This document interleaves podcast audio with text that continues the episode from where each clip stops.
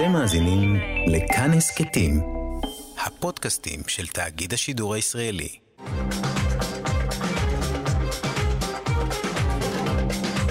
בשעה הקרובה אנחנו נחגוג חגיגה ג'ויסית למהדרים, כי היום, היום הזה ממש, לפני מאה שנים, ראה אור יוליסס של ג'יימס ג'ויס, שאם יש ספר שראוי לחגוג לו יום הולדת, גם בגלל הניצחון הספרותי המרהיב שבו, גם בגלל שכולם משקרים שהם קראו אותו, וגם בגלל המעמד הספרותי לו הוא זוכה, אז זהו הספר. אז דמיינו שורות שורות של חתיכים רוקעים ברגליהם. Thank you.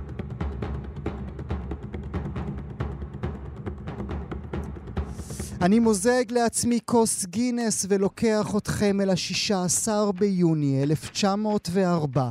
השעה היא שמונה בבוקר ובאק מליגן, סטודנט לרפואה, קם משינה. הוא נמצא בסכסוך עם השותף שלו, סטיבן דדלוס, בגלל כמה מילים לא יפות שנאמרו על האימא, ובגלל שהזמין חבר בריטי, סמי אנטישמי, לגור איתם בדירה. הסיטואציה כולה מתרחשת במגדל בפרברי דבלין, על על הגג. כך נפתח יוליסס, הספר שכבר מאה שנים הפך לשם נרדף לספרות גבוהה שאף אחד לא באמת קרא. הוא מפוצץ בגימיקים צורניים, פרק שכתוב כמו מחזה, פרק שמורכב משאלות ותשובות, והפרק הכי נקרא בו, המונולוג של מולי בלום, מורכב מכ-50 עמודים בלי סימן פיסוק אחד. כל ה-850 עמודים שבו מתרחשים ביום אחד, יום אחד בלבד, יום שזכה לחגיגה עולמית, הבלומסדיי, כל שנה, ב-16 ביוני. אז גם אם לא סיימתם את הלילה שיכורים ומוכים בבית זונות של בלה כהן, בואו נחגוג כולנו יחד. נאמר אה, בוקר טוב לסופר, לחבר הכנסת לשעבר, מי שחיבר את המדריך ליוליסס יחד עם אביו המנוח, חזי עופר שלח, שלום. שלום, שלום. שמחה רבה שאתה נמצא כאן איתנו, איתי ועם ענת שלצידי. אתה יודע על מה חשבתי הבוקר בשעה מוקדמת? על הדיוקן של ג'ויס שצייר ברנקוזי. כן. אתה מכיר אותו? שלושה בטח, קווים וספירלה? בטח, שאלה בשלושה קווים. ואתה יודע מה אמר אביו של ג'ויס כשהוא ראה את זה בפעם הראשונה? הוא אמר, וואו, ג'יימס מאוד השתנה בשנים האחרונות. אתה חושב ש... אני חשבתי על הדיוקן הזה, על הפורטרט הזה, אולי במידה רבה כי כך ברנקוזי קרא את יוליסס, אבל אני אשמח לשמוע מה אתה חושב על זה. תראה, ברנקוזי, אני לא הוזמנתי לפה בגלל אה, אה, מומחיותי באומנות פלסטית, אז אני לא, לא אעיר על אה, ברנקוזי, אבל ג'ויס הוא בטח סימן שאלה להרבה מאוד אנשים, כולל... אה, אתה יודע, יוליסס זה עוד הספר הפשוט שלו, יחסית לפינינגנס וייק, שעליו אין עוררין, אף אחד לא קרא אותו. זה לא... אני הגעתי לשליש ספר, וזה בערך השליש הכי מיותר שקראתי בחיים שלי, mm. והוא הקדיש לו 17 שנה. אז ג'ויס הוא סימן שאלה גדול, אבל סימני הקריאה, אני לא יודע, אני לוקח את השלושה קווים האלה כ- כסימני קריאה, הם שאם צלחתם את uh, המכשול הטכני בקריאה של יוליסס, מצאתם את הספר מעבר לעומק ומעבר לחידושים הסגנוניים ומעבר לכל מיני דברים שבטח נדבר עליהם. בעיניי, אחד המהנים ביותר שנכתבו אי פעם. מתי קראת אותו פעם ראשונה, עופר? אותו כשהשתחררתי מהצבא. אה, אה, אני לא, לא זוכר בדיוק למה, זה היה די מזמן, לא נעים לי להגיד כמה זמן זה, אבל... אה, פשוט לא היו לך חיי חברה, בגלל זה. א', זה, וב', אתה יודע, הייתי אחרי שירות צבאי די משמעותי, נחתי וחשבתי על החיים, ובתוך זה קראתי אותו, וקראתי אותו עם איזה ארבעה ספרים, קראתי אותו במקור האנגלי, כי... כי אז עוד התרגום לעברית לא יצא, וככלל, אני חושב שגם יעל רנן, זיכרונה לברכה, שדיברתי איתה, מתרגמת, שעמלה על התרגום 18 שנה, ודיברתי איתה אחרי שיצא המדריך, הייתה ממליצה לקרוא אותו במקור. אה, וה, אה, וקראתי אותו עם איזה ארבעה ספרים שהסבירו, עזרו לי להבין מה אני קורא, כי מנקודה מסוימת, לא, לאו דווקא בהתחלה שציטטת, אבל מנקודה מסוימת פשוט קשה לך להבין זה, מילה במילה מה אתה קורא, וצלחתי את זה, ואני לא זוכר בכמה זמן, כמה חודשים, ואחרי שצלחתי בזה, את זה, אני קורא בזה מאז 40 אה, שנה, באמת בהנאה עצומה. עופר, מתי התחלת לקרוא את הספר עם אבא שלך? חזי שלח, זכרו לברכה.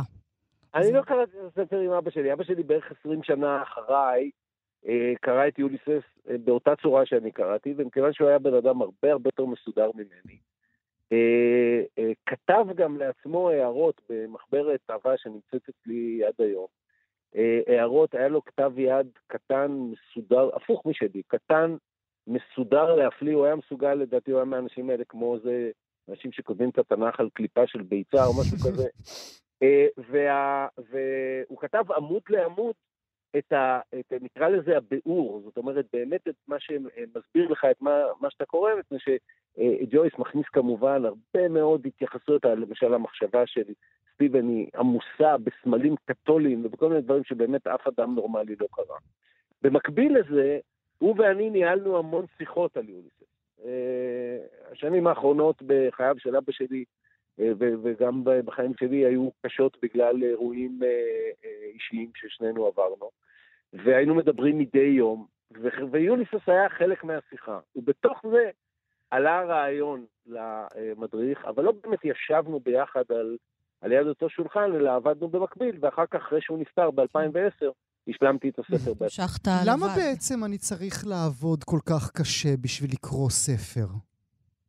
שאלה מצוינת. אגב, אני מכיר אנשים, כולל uh, בת זוגי, שקראו את יוליסס בלי שום עזרה וזה, ולא רק, uh, היא לא רק נהנתה מזה מאוד, אלא גם הפיקה מזה תובנות יפהפיות. אז אני, אז יכול להיות שאפשר בלי. Uh, uh, אני חושב שזה מוסיף לך רבדים לקריאה, uh, ו, וזה לא מונע, אתה יודע, זה כמו, זה כמו, אתה יודע, כל דיון על קולנוע. למה אני צריך לדעת למה הבמאי mm. עשה את הזווית mm. ככה? כי זה בסוף מעצים את ההנאה שלך. זה לא איזו הנאה אינטלקטואלית שמופרדת מההנאה החושית של קריאת הספר. במקרה של יוליסס זה חזק במיוחד, כי אתה פשוט יכול למצוא את עצמך מתבלבל מה... מה, מה ג'ויס אמר שהוא שתל בתוך הספר אה, אה, שאלות וחידות שיעסיקו את הפרופסורים במשך מאות שנים. שזו חוצפה אני... בלתי רגילה בעיניי, עופר, ואני חושב לגמרי. שזה גם מתחבר לכל התעלולים הצורניים, כן? בן אדם, אתה רוצה לכתוב, תכתוב, מה אתה עכשיו עושה לי כתבי חידה? זו שאלה מעניינת, יודע, ג'ייס אמר פעם שאחד ה... שהמבקרים היחידים שבאמת מוציאים אותו מדעתו, זה אלה שאומרים שהוא כתב טנגין צ'יק, שהוא כתב כאילו באיזה פרודיה על פרודיות, ויש הרבה, יש זרם גדול של אה, פרשנות על יוליסוס על זה, שהכל אה, נועד לצחוק על הקורא, זה ממש לא. זה מה שהוא ראה, הוא ראה חובה צורנית, ויש לזה הסברים מפותלים שאני לא אכנס אליהם כמובן, אה, אה, למה הוא הרגיש חובה לכתוב את זה, ואני אומר לך שבזה, נגיד להבדיל מפיניגנס וייק, ביוליסס אתה מבין את זה. כשאתה קורא את הספר, כשאתה צולל לעומקו, אתה מבין, וזה חלק מההנאה שלך, הש, השילוב המדהים הזה בין תוכן לצורה, ואני אגיד בפשטות, הוא כתב ספר על החיים, אולי את הספר מהספרים הכי עמוקים על החיים שאני מכיר, והחיים הם כנראה קצת מסובכים, אז ככה הוא כתב. אתה מצטט אותו בספר שהוא אמר, אם יוליסס אינו ראוי לקריאה, החיים אינם ראויים לחיותם. הוא אמר את זה ג'יימס ג'ויס. עכשיו תראה, גואל סיים את יוליסס, mm. אני עוד לא צלחתי אותו. הנה, אני מודה, אני לא משקרת, לא צלחתי אותו. אני מדי פעם פותחת ונשברת. החיים שלי כנראה לא ראויים. עופר שלח. או שאתה לא, בא לא לעזור אומרת, לי לסיים אותו. את לא אומרת שהוא לא ראוי לקריאה, זאת אומרת, אני לא הצלחתי, זה משהו אחר. הוא אה, ראוי ביותר. אה, ג'ויס, אני חושב שהמשפט הזה מתייחס למה שאני דיברתי עליו קודם, הוא מתייחס ליומרה של ג'ויס, להכיל את החיים האנושיים בתוך קליפת האגוז הזאת של יום אחד בעיר לא מיוחדת, שבה לא קורה שום דבר מיוחד. הגיבור של הספר הזה, זה, זה פחות או יותר האיש, אני לא רוצה להגיד הכי בזוי, אבל הכי אפור שיש בדבלין. כן, נלעג, מביך. סוכן של מודעות, יהודי בעיר אנטישמית, אשתו בוגדת בו באמצע היום הזה. היום מתחיל בזה שבלום יודע שאשתו עומדת לבגוד בו אחרי הצהריים ולא עושה שום דבר בעניין. הוא הולך ממקום למקום ומקבלים אותו בבוז. הוא בתוך האיש הזה, וזה עובד מול אנלוגיה של האודיסאה, הרי מה זה יוליסס? זה אודיסאוס באנגלית, כן? כן? של ענקים, ואלים, ושדים, וגיבורי מלחמה, ופנים שהשיקו אלף ספינות, ומה שאתם רוצים. וזה מה שג'ויס אומר לנו, שיש הירואיות עצומה בחיים שלנו, כולל ענת בחיים שלך, למרות שלא סיימת את זה. אתה רוצה, אתה רוצה להזכיר לנו אולי, עופר, על כך שבמשך שנים היו רבים שרצו לצנזר את, הס... את הספר, כאלה שטענו עליו כפורנוגרפיה? בוודאי, בארצות הברית היה משפט, היא הגיעה לבית משפט, ורק בצו של בית משפט אה, אה, הרשו להוציא את יוליסס לאור בארצות הברית, אה, וזה מעיד על האמריקאים, לא על יוליסס. זה גם לא מחרמן אפילו, זה לא, זה לא, זה לא, זה לא, אתה לא נהנה הנאה, הנאה כזאת כשאתה קורא את הקטעים הללו. תראה, אין פעולה אנושית, פיזית ונפשית, שאיננה מתוארת בהרחבה ביוליסס, בוא נגיד ככה, הפעולה הראשונה שבלום עושה בבוקר, זה פונה לשירותים שהם מחוץ לבית, mm-hmm. כמו שהיו אז שירותים בדבלין, וזה גם זה מתואר בפרוטרוט. ובתוך זה, כשמולי חושבת על המאהב שלה אה, שהיה אצלה אחרי הצהריים, אז אנחנו יודעים כמה פעמים הם עשו את זה ובאיזה צורה. ו, וכשבלום אה, נמצא בבית המרחץ הוא עושה יותר מאשר להתרחץ. וזה מתואר לנו, כן. וכנראה לרגישות האמריקאית הידועה זה היה יותר מדי. ולכן הוא יצא ב-22 לפני 100 שנים בפריז, ששם הכל מותר עד היום, שם הכל מותר. אני רוצה לשאול אותך שאלה אישית, ואולי עוד מעט תקרא לנו קטע קצר. כן. סטיבן דדלוס הוא בעצם מעין בן תחליפי ללאופולד בלום, כי הם הרי איבדו את, את הבן שלהם, הוא, הוא מולי. נוצר שם איזושהי מערכת יחסים, אתה יודע, אב ובן, ואני שוב כן. חוזרת אליך ואל אביך. כן, מערכת היחסים שלי אה, עם אבא שלי הייתה מאוד שונה מזו של אה, ג'יימס ג'ויס עם ג'ון ג'ויס, סטיבן דדלוס עם סיימון דדלוס, ובנם של אה, מולי וליאופולד מת בגיל 11. כן. הם שכלו בן. כן. לכן גם הם התרחקו זה כן, מזו. רודי, כן. ולכן, אני אגיד לך מה כן. ביני ובין אה, אבא שלי היה לאורך אה, כל השנים שחיינו ביחד, אה, שיח שבו הסתכלנו על החיים, הייתה לנו נקודת הסתכלות שאני חושב הייתה די משותפת. קראתי לזה בהקדמה לזה, שעל הקומדיה האנושית ועל חלקנו בתור ליצנים די משונים בתוכה.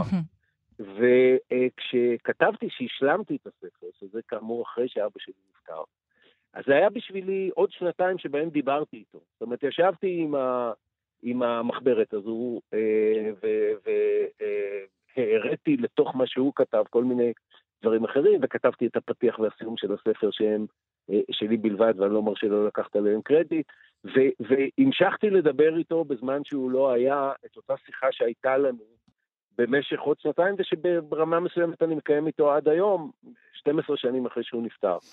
אז כן, זה, זה כל, יחסי הורים-ילדים, עזרא פאונד אמר פעם שכל הספרות האמריקאית או התרבות האמריקאית עוסקת ביחסי אבות ובנים. אז מי אני הקטן, אה, אז, אז גם לי היה את זה, ובטח שהמדריך הוא חלק מזה. חד משמעית. לסיום, ברשותך, עופר, אם תוכל לקרוא לנו מתוך הספר, רק אמור לנו איזה חלק בחרת.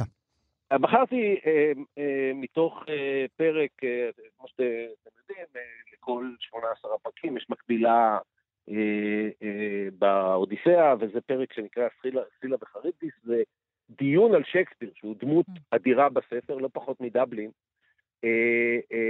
שנערך בספרייה הלאומית. אני רק אגיד לכם בקצרה, שפעם הייתי עם המשפחה שלי בדבלין וגררתי אותם כמו מסכנים ממקום למקום, ואז הגענו לספרייה הלאומית. איזה עונש. כן, אבל הם סבלו בשקט כי שילמתי בשביל הנסיעה. עכשיו, אה, אה, הספרייה הלאומית היא בניין אמיתי, הדיון כמובן הוא דיון אה, מדומה, הוא לא היה באמת.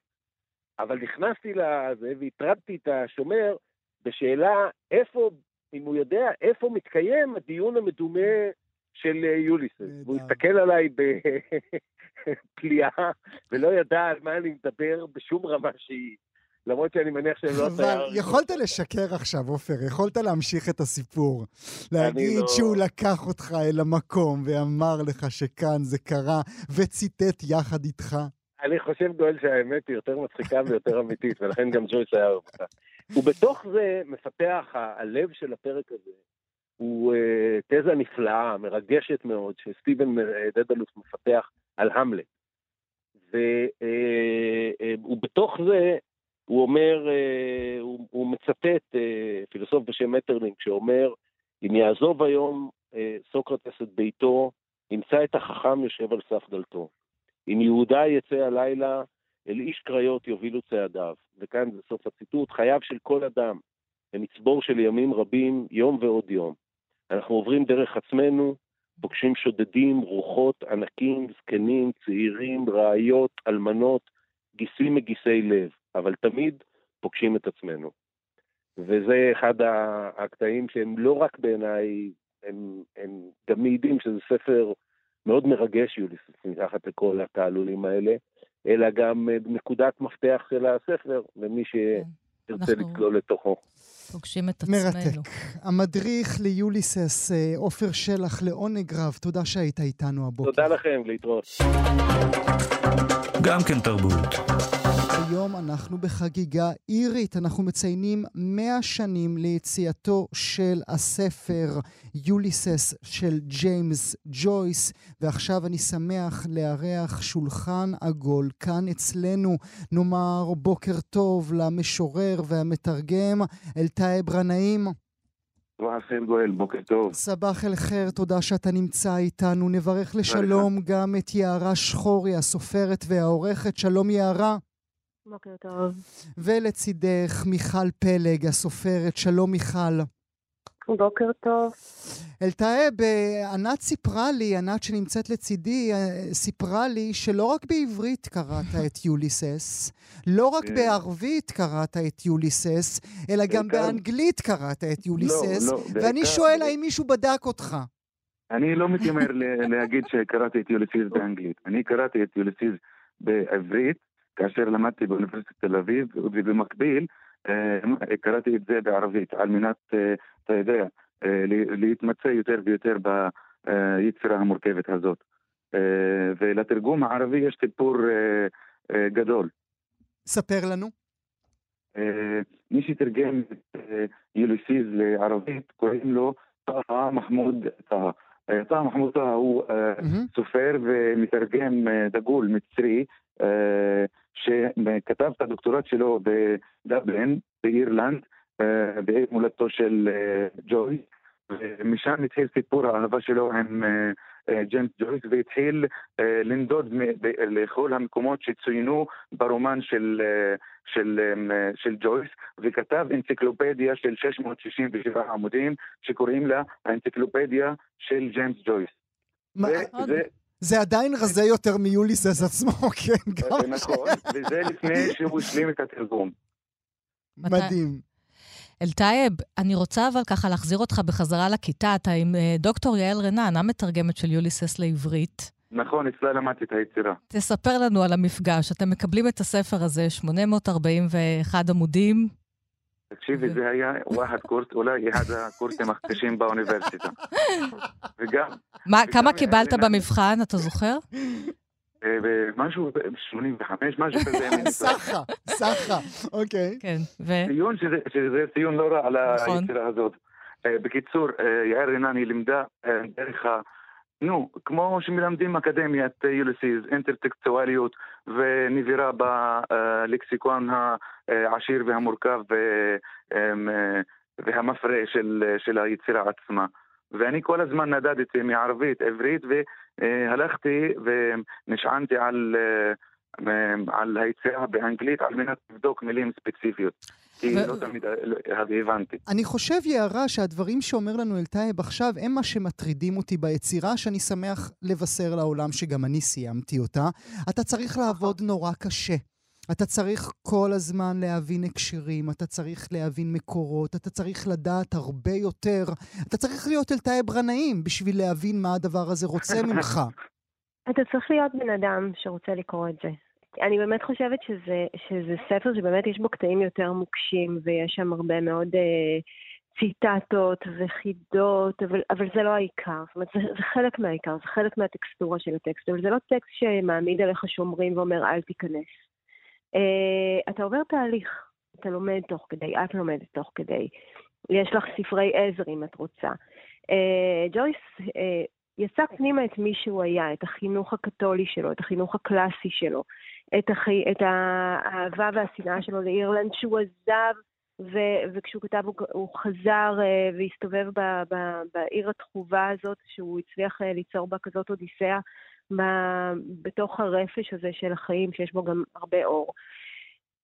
כן, אני לא יודעת, אנחנו, אנחנו הרי לא מפחדים מעבודה, mm-hmm. אנחנו הרי לא מפחדים ממאמץ, אנחנו, הדברים הטובים בחיים שלנו, אנחנו, אנחנו, הרבה פעמים צריכים להתאמץ עבורם. ואנחנו לא אומרים, רק תאכילו אותנו, אנחנו, יש, ה- ה- היופי או החוכמה או הכאב, או, או גם יצירה מאוד מצחיקה, לפעמים אתה קצת מתאמץ, או מתאמץ בשביל יותר. בשביל להגיע. אליה. את יודעת, בשיחה כן. הקודמת שלנו עם עופר שלח נזכרתי בפורטרט אה, של ברנקוזי את אה, ג'יימס ג'ויס, ואיתך בשיחה אני נזכר בצילום המפורסם של מרילין מונרו, קוראת את יוליסס. מה נכון. את לומדת מהצילום הזה? אה, אה, אה, ש, שמה, שמה, בטח את קראת את יוליסס? א', אין לי ספק שהיא קראה את יוליסס. זה צילום שמונח אצלי בספרייה. Uh, כי אני גם לא חושבת שזה... אני חושבת שהיא עומדת שם מול הדימוי של עצמה בתור uh, הבלונדינית הריקה uh, והריקנית, כמו שרצו לקרוא אותה בתרבות. עכשיו, רואים שהיא קוראת שם את, את העמודים האחרונים, זאת אומרת, mm. במונולוג של מולי, מולי כן. שיש טענה שאפשר להתחיל את הספר גם משם. וכדאי, אה, זה יכול כן. מבחינתי לצאת כקובץ נפרד, הפרק של מולי בלום. זה יכול לצאת כקובץ נפרד, ויש את אה, חירות הקוראים לקרוא מה שהם רוצים. אני חושבת שאפשר לקרוא גם פרקים נפרדים. זאת אומרת, אין... אה, הפחד הזה שמושתת עלינו מזה שזו יצירה בלתי אפשרית, זה לא נכון. זו יצירה קריאה, ומותר לדלג, ומותר לעבור לפרקים, ומותר לחזור אחורה. יש בו, הגודש והמלאות הזאת של העולם, הוא, זה לא באמת מתיש. אני קראתי עכשיו, סליחה על ההשמצה, אני, עכשיו אני, אה, בהיותי, אה, נפלתי למשכב הקורונה כמו כל אדם mm, שני במדינה. בריאות, בריאות טובה. כן. תודה. אז קראתי עכשיו אה, לראשונה את אה, ילדי חצות של אה, mm-hmm. שמאוד מושפע מזה. והפסקתי באמצע, כי הרגשתי את המאמץ. והרגשתי את הרצון של סופר להגיד, ראיתם מה עשיתי פה? Mm. ראיתם כמה זה יפה? ראיתם mm. כמה אני חכם? אני לא, אז, אז אמנם ציטטתם כמה התבטאויות כאלה של ג'ויס, אבל ביצירה לא מרגישים את זה, הוא לא מנסה להרשים אותנו. Mm-hmm. הוא באמת מתענג על, ה, על, ה, על, על המלט, על הקריאה שלו mm-hmm. את המלט, על הטענה שלו ש, ששייקספיר ביצירה זה, זה, לא, זה לא המלט אלא אבא שלו, אה, הרוח. אה, והוא באמת, אה, באמת גורר אותנו לתוך הדבלין של מטה הזאת, אבל יש לנו כנפיים תוך כדי, זה קוסם. אני רוצה רגע לצרף אלינו את מיכל פלג. כאמור, אה, מיכל פלג הסופרת, היא גם כתבה פרק על יוליסס בספר של החתרנים, מסע בספרות במאה ה-20. אותך אשאל, האם העובדה שהוא היה גולה הוא כותב על העיר שהוא כה אוהב. עד כמה לגלות הזו יש חשיבות להלל שהוא נותן לדבלין? אה, כן, אני חושבת שזו נקודת מפתח כאן, כי אה, הוא סופר גולה, והוא, סופר, והוא סופר שכותב בעצם על השיבה הביתה, כמו כל אודיסאה, בסופו של דבר האודיסאה יש בה את הבסיס של הנוסטלגיה, של השאיפה אה, אל השיבה הביתה, ו... זה איך שהוא חוזר הביתה, כי הוא לא חזר הביתה. והוא בנה את הבית מחדש בספר הזה, ובנה בעצם דבלין, מונומנט של דבלין, שבסך הכל עיר מאוד קטנה ולא נחשבת ופרובינציאלית, שהפכה להיות אה, מוקד לעלייה לרגל. זאת אומרת, דבלין היא מכה של אוהבי הספרות, mm-hmm. וזה בזכות ג'ויס. אבל אני רוצה משהו נוסף להגיד בהקשר לדברים שנאמרו כאן קודם. בשבילי, אה, במיוחד בתור סופרת, אה, יולי זה, זה חופש, זה הפוך מה... אה, כאילו המגבלות או הקשיים, או, זה התחושה של החופש הזה להמריא ולצלול לתוך האוקיינוס הזה, שהייתי אומרת כאן, שאם באודיסאה האוקיינוס או הים אינו כעין היין, אז ג'ויס מתחיל את הספר במילים אה, האוקיינוס שאינו כעין הנזלת. Mm. אז זה נותן לנו את, ה, את המהפך, המהפך הזה של אל ההירואי אל הפרוזאי, של אודיסאה שהיא פרוזאית. אה, אבל היא עדיין הירואית. מיכל וגם יערה, אני רוצה אולי לשאול את שתיכן על uh, מולי בלום, כן? על המונולוג הזה. שסוגר את הספר, 46, אהוב, כן. אהוב, 46 עמודים בלי פסיק, שבאמת מכניס אותנו לאיזו ככה תחושה אולי גופנית אירוטית בשפה.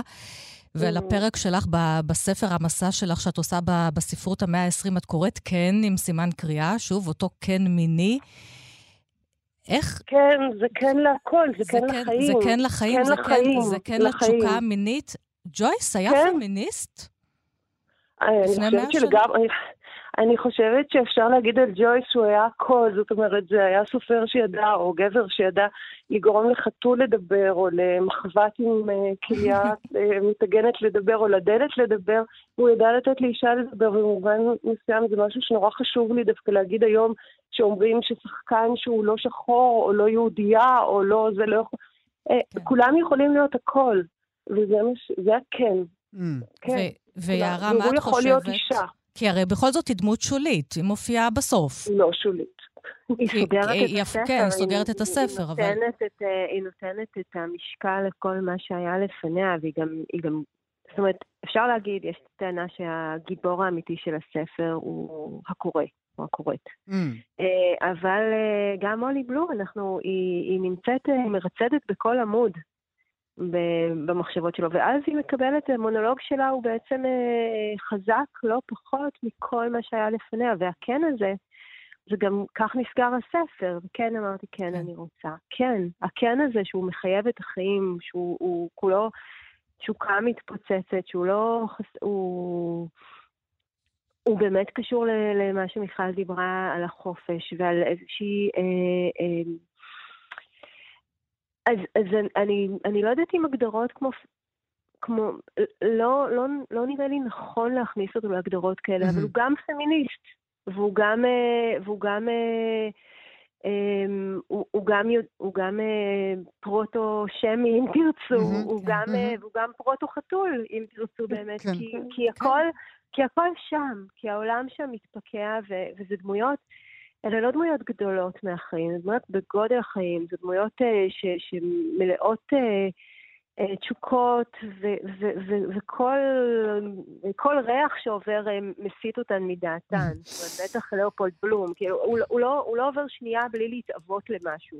והמחשבות שלו הן לפעמים מין רצף של גם טיפשויות ליד ברק, והוא, והוא יהודי מומר ש, שלא תמיד מבדיל בין מזוזה להגדה, ועדיין אנחנו אוהבים בו. עדיין לא, לא אוהבים בו. כן, אנחנו אוהבים בו. אני, אני רוצה רגע לחזור אליך, אלטייב גנאים, לשאול אותך, כן. האם אי פעם תעז בעצמך לתרגם את יוליסס לערבית? לא, אני חושב שלא. כי אין מספיק. ימים בשבוע. בדיוק, כי זה מצריך אה, להקדיש, אה, לעשות מזה מפעל חיים, כמו שעשה טאהא מחמוד טאהא. יש לי, יש לי סדר עדיפויות אחר. בואו תקרא לנו קצת, שנשמע את יוליסס בערבית, כי אני סקרנית. אני רוצה לקרוא קטע uh, שבלום uh, מתאונן על החיים שלו, וזה לפני, בצנע ש... Uh, לפני שאבא מנגן על הפסנתר קטע מהאופרה ג'יובאני, שבעצם סיפור פיתוי. כן. הסצנה הזאת uh, מתארת את הריקנות הרגשית של, של בלום, ש... שמתחיל להרהר על זיקה בין מוזיקה לבין עונג, בין כל אישה לבין, אה, אה, לבין מיניות. אה, אז מתחיל, מתחיל לדבר על המדע של הקולות. هذا هو هذا هو علم الصوت الرنين الأوعية الفارغة تصدر أعلى الأصوات لأن الصوت الرنين يتغير تبعا لوزن الماء الذي يساوي قانون الماء الساقط تماما تماما مثل رابسوديات ليتس هنغارية عيون غجرية لآلئ قطراته مطر بوب بيب باب بوب هش الآن ربما أو قبل أحدهم يطرق بابا أحدهم يطرق بدقة هل دق بول أبو الديك بمقرعة الباب دقا איזה יופי, איזה יופי. מה זה היה הקולות באמצע? מה זה היה הקולות באמצע שם? זה הטריקה בדלת, כאשר המאהבת... זה כשהוא כבר מדבר. כן. כאשר המאהבת אה, נכנסת אה, לחדר שלהם. ויערה, את בוחרת uh, בסטיבן דדלוס. הפרק השני, שהוא, זה כבר, אה, זה, סטיבן הוא גם מורה בבית ספר, uh, וזה דיאלוג שיש לו שם uh, עם, עם המנהל, מר דיזי. רציתי להגיד לך, אמר מרדיזי, אירלנד, כך אומרים, יש לה הכבוד להיות המדינה היחידה שלא רדפה אף פעם יהודים. ידעת את זה? לא. ואתה יודע מדוע? הוא כיווץ גבותיו בחומרה כלפי האור הבהיר. מדוע, אדוני? שאל סטיבן, מתחיל לחייך. מפני שאף פעם לא נתנה להם להיכנס, אמר מרדיזי בחגיגיות. שיעול של צחוק זינק ככדור מגרונו, מושך אחריו שרשרת מטרטרת של איכה, הוא פנה לאחור במהירות, משתעל, צוחק, זרועותיו המורמות מתעופפות באוויר. היא אף פעם לא נתנה להם להיכנס, קרא שוב מבעד בצחוקו. בוטש ברגליים ממוגפות על פני חצץ השביל, זאת הסיבה. על כתפיו הנבונות מבעד לתשבץ העלים, זרתה השמש נקודות כסף, מטבעות מרקדות. אז היא אף פעם לא נתנה להם להיכנס, אבל מי שנתן להם להיכנס זה ג'ויס. כן? כי כל הספר זה, זה כניסה של היהודי אל תוך הספרות כל תוך אירלנד. כל הזמן. וגם לא אמרנו, וחשוב לומר באמת שסטיבן דדלוס הוא הגיבור של הדיוקן האמן כאיש צעיר, נכון. ואנחנו בכלל מתחילים אותו עם הדמות המלנכולית האמן, ואנחנו נסיים עם תח, עם מיכל ועם מולי, כמו שג'וי סיים. ואני אקרא את הקטע ממולי בתרגום שלי. אה, אני נורא אוהבת פרחים, הייתי רוצה להציף את כל הבית בשושנים, אלוהים שבשמיים, אין כמו הטבע, הערים הפראיים, ואז הים והגלים שמסתערים, ואז היופי של הכפר עם שדות שיבולת, שועל וחיטה וכל מיני דברים, וכל הבקר המשובח שמתהלך שם, ורוצה לחטוב על הלב לראות נערות ואגמים ופרחים מכל הצורות וריחות וצבעים שקופצים לך אפילו מתוך התעלות רקפות וסיגליות, זה הטבע. וזה שהם אומרים שאין אלוהים, לא הייתי נותנת אצבע משולשת בשביל כל ההשכלה שלהם. למה שלא ילכו ויבראו משהו, שאלתי אותו לא פעם, אתאיסטים, או איך שהם לא קוראים לעצמם? קודם שילכו ויעשו סדר בבלגן שלהם, ואז הם מייללים שיביאו כומר והם הולכים למות, ולמה? למה? כי הם פוחדים מהגיהינום בגלל המצפון המלוכלך שלהם. אה כן, אני מכירה אותם טוב מאוד. מרתק, מרתק. וכמו שאנחנו יודעים, עם מולי אין שם שום סימני פיסוק, אוקיי, ואנחנו חייבים לשים נקודה אה, לפחות. אנחנו נסיים עם קייט בוש, שהיא בעצמה שרה את המילים אה, של מולי בלום, אלתאי ברנאים, יערה שחורי ומיכל פלג, לעונג רב. תודה שהייתם איתנו הבוקר. תודה, תודה, תודה, ומזל טוב ליוליסס. מזל טוב.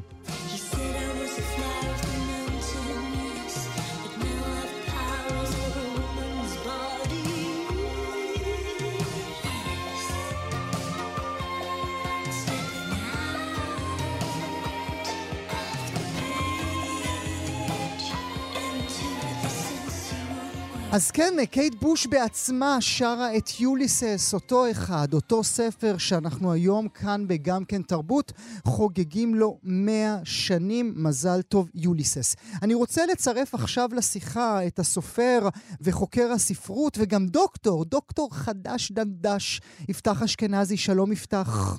שלום, שלום גואל, שלום ענת. הבטחתי לקרוא לך דוקטור אשכנזי, נכון? כן. נעשה את זה רשמי. אז הנה, אתה איתנו אה, בגלל רגע היסטורי מאוד מעניין. שקורה בשנת 1922. הרגע הזה בו יוליסס מפרסם את הספר בפריז. מה קורה שם? קח אותי אל הגדה השמאלית. נסה לתאר לי מי הם האנשים שיושבים שם ואיזה נס נולד באותה שנה. אה, כן, אז אני אסביר טיפה איך הגעתי לשנה הזאת. אני כתבתי על שנת 2008 בספרות הישראלית וחיפשתי, את הדוקטורט חיפשתי נקודות השראה. ואז גיליתי שיש ספר שעוסק ב-1922, שכתב אותו מייקל נורף, אה, חוקר ספרות מארצות הברית, שבעצם פשוט שואל שאלה איך קורה שב-1922 יוצאות המון המון המון יצירות נורא נורא חשובות. אה, אם זה יוליסס ואם זה ארץ השממה, המינגווי מתחיל לפרסם סיפורים קצרים, אה, קורה המון המון המון בסצנה, והוא מוצא שבעצם הכל באמת מתרחש בפריז. אזור מאוד מאוד קטן, ושיש המון המון ממש איזושהי ליבה שבתוכה כולם מסתובבים. עכשיו הוא פותח את הספר... כשאנחנו אומרים שהי... כולם, אמור לנו כבר מי הם הכולם. אז אה, נגיד הוא מדבר על מסיבה, שאחר כך קראתי שאולי לא באמת הייתה כחלק... אל תקלקל, אל תקלקל. אז אצל גרטרוד שטיין, אה, פבלו פיטסו הצעיר, אה, הוא כנראה בחור מאוד פרוע, ג'ויס יושב שם, זה כבר אחרי שהוא סיים את ההגעות על יוליס, זה איפשהו סוף נובמבר, תחילת דצמבר 1921 או תחילת 22, צ'רלי צ'פלין נמצא שם כנראה באזור, אה, המינגווי אולי, כאילו, אני אומר אולי כי שוב זה, זה כזה כבר נהיה מין אגדה, אבל הם כולם ממש מסתובבים, קוראים אחד את השני ומגיבים אחד לשני, שזה דבר שאותי מאוד מאוד הדהים. מרתק. אתה חושב שהגלות הזו של כל האנשים האלה שציינת היא זו שהולידה את הפרץ הזה שנולד ב-1922? זה גם הגלות, גם הדבר הזה שיש בעצם דין תרבות בינלאומית. כלומר, אנחנו היום חיים בעולם גלובלי, אבל לחשוב שסופר אמריקאי בריטי וצייר ספרדי אה, וכל הצרפתים נמצאים שם, מצליחים לתקצר, זה, זה דבר שהוא חוויה חדשה. אז אני לא בטוח שזה דווקא הגלות, אלא יותר החוויה הזאת של, ה, של המודרניות. עכשיו, יש עוד המון המון דברים שקורים שם, אנחנו רגילים נורא תמיד לחשוב ומדברים על יוליסס בתור הגאון שכותב את הספר, אבל יש פה חוויה תרבותית, אה, הקולנוע שנכנס, מלחמת mm-hmm. העולם הראשונה, השפעת הספרדית, שהיום עם הקורונה אנחנו מבינים מה ההשפעה של מגפה ואחרי מגפה mm-hmm. בעצם על העולם. אה, אז זה המון המון סיבות ביחד שמולידות פיצוץ. אגב, יש עוד כאלה אזורים בעולם שבבת אחת רואים איזה סצנה ספרותית או תרבותית מטורפת שצומחת mm-hmm. ונעלמת. כי זה תמיד מלמד, אות, מלמד אותנו שכל הקשקושים על הסופר שיושב בעליית גג, אה, עני ומרוד ובקושי אוכל מקקים, זה קשקוש. אין דבר כזה שסופר אה, כותב בחלל ריק. סופרים לא כותבים, הם, הם אה, נורא מגיבים סופרים אחרים. טוב, מי שמכיר את הסופרים יודע, סופרים תמיד יודעים מי המקבילים שלהם, כמה הם מצליחים וכאלה, אבל גם ברמה התרבותית, כלומר, אה, עזרא פאונד, אגב, גם כן שם בחבר'ה, קורא את, אה, זה דבר שגיליתי היום שהסתכלתי שוב בספר של נוח, קורא את אה, ארץ השממה ואת יוליסס במקביל, מקבל את, ה, את הדברים לפני שיצאו, וכותב לווילה קרטר בארצות הברית לסופרת, הוא אומר שהיא זוכה בדיוק בפוליטר, הוא אומר לה, זה לא השנה שלך. אל תחכי אל תחכי לטלפון. כן, אז בוא... קיבלה את פוליטר בסוף, אבל כן, זה מדהים כאילו עד כמה פתאום דברים קורים וכמה הם מושפעים אחד מהשני. אז מייקל נורס מדבר על השנה הזאת כאיזה שנת uh, קו פרשת המים, גם במודרניות. מודרניות שהופכת להיות איזושהי מודרניות שהיא לא להמונים, היא לא משהו נחות, אלא היא משהו גבוה איכותי. יוליסס מצד אחד, ארץ השממה של אליוט, שזה גם פואמה כמעט בלתי קריאה, שהכל אתה צריך להבין את כל הציטטות שמה. זה בעצם אותה מחשבה רק בפחות עמודים. אליוט ויוליסס ממש חושבים את אותו דבר. אז שנייה, יש לי... איך לאתגר את הקוראים. של הציטוטים והאתגר, כי אני לא לגמרי מסכים עם זה, אבל אני כן אדבר קודם על מה שהוא אומר. הוא אומר בעצם עד אז יש מודרניות ומודרניזם, אבל זה הכל אותו דבר, ואין את ההפרדה בעצם בין תרבות גבוהה לנמוכה, בטח במודרניות. עכשיו, הדבר המדהים זה שחושבים על זה, הוא ממש כותב שהחוויה של לראות סרט עד אזור של 22 נחשב יותר דבר רציני מאשר לקרוא ספר, צריך יותר ריכוז בשביל סרט. פתאום מתחיל הקולנוע האמריקאי, צ'רלי צ'פלין שהזכרנו אותו, פתאום נהיה הדבר הזה של בידורי, ואפשר לראות, אגב, ג'ויס וגם טי.אס.אל קצת נמצאים על התווך, כי הם כן מאוד פונים עדיין, מאוד מתייחסים לתרבות פופולרית, ומאוד פונים אליה, כלומר, הם, הם, יש להם איזשהו קו של הומור, קריאה פופולרית, אה, ואגב, וזה גם הנקודה השנייה שרציתי להגיד, ש, שבעצם הדבר הזה שאנחנו תופסים את ג'ויס בתור הסופר שאי אפשר לקרוא אותו, גם שאלה גם למה בעברית עוד יותר קשה לקרוא אותו, זה כבר דיון אחר, אה, הוא נחשב כסופר נורא מצחיק. אה, מעדויות שיש של אנשים שקוראים את זה בזמנו, זה נחשב פרובוקטיבי, זה נחשב מצחיק, זה לא נחשב ספר בהכרח כבד ראש, אבל זה השלב שנוצרת ההפרדה של ספרות גבוהה שמיועדת לאנשים שהם יודעי עניין, בעלי סבלנות, ריכוז, אינטליגנציה, לספרות המונית או תרבות המונית. ויש גם המון הומור בסופו של דבר. אז זה ספר, הרי בסופו של דבר כל המסע הזה הוא גם מסע פרודי. עוד פעם, גם על התרבות המערבית, גם על האודיסאה, ואתה אמרת, אני רוצה לקרוא פרק כזה, הפרק של השאלות והתשובות, שהוא אחד הפרקים ההומוריסטיים שם בספר. כן, זה כבר לקראת הסוף. כן, כן. יש עוד עניין שיוליסס מתחיל כבד, וככל שהם מתקדמים, גם מולי בלום זה נורא מצחיק. כן. ובסוף זה כבר נורא מצחיק, ובאמת בחרתי קטע מהשאלות והתשובות, שוב, גם שם יש כל כך, לא בדיוק גרסים, אבל תראי שמתארים יחסי מין בזוויות ואינטגרלים וזה. אז יאללה, אולי נלמד משהו, כן. אז, אז, אז אה, ריחמתי, כי זה גם קצת מאוד לא סקסי הקטעים האלה, די מצחיקים, אבל לא, אבל בחרתי איזה קטע שהוא מדבר בעצם על הזדקנות של... אה, של הגיבור. אה, אז להקריא? בבקשה, כן. אז באמת מוצג כשאלות ותשובות, וכמו ספר לימוד בריטי ישן. אלו שני סימנים של הזדקנות נראו בדחיפות רבה יותר. מניע קצירת רוי של מטבעות באמצעות מישוש, נפיחנות כתוצאה מהתפטמות. אלו אובייקטים סיפקו לו נחמה חלקית למרות הזיכרונות האלו, פוליסת הביטוח, פנקס הבנק, האישור על אגרות החוב שבבעלותו. זה הכס שנבחר. כמה שזה יפה. טוב, הדברים באמת, אוצר שלם נמצא בתוך הדבר הזה. אני רוצה מאוד להודות לך. תודה רבה לך שהיית איתנו הבוקר. תודה רבה. עכשיו, פינת ההמלצות. השעה כולה היום אה, מוקדשת ליוליסס של ג'יימס ג'ויס, וגם פינת ההמלצות היומית שלנו, גם היא מוקדשת ליוליסס של ג'יימס ג'ויס. ענת ההמלצות. אז הספר יצא ב Shakespeare and Company, סילביה ביץ' שמה אה, פרסמה אותו לראשונה, ובחנות הזאת הם מקליטים מהיום ועד ה-16 ביוני פודקאסטים שבהם סופרים מרחבי העולם קוראים כל פעם פרקים מיוליסס, ביניהם גם תהיה מרגרט אטווד. בואו נשמע איך זה נפתח. When I published Ulysses by James Joyce in my little bookshop called Shakespeare and Company. Look, look, the dusk is growing. My branches lost Lord Stately, plump Buck Mulligan. All perfume, yes, and his heart was going like mad. And yes, I said yes, I will, yes.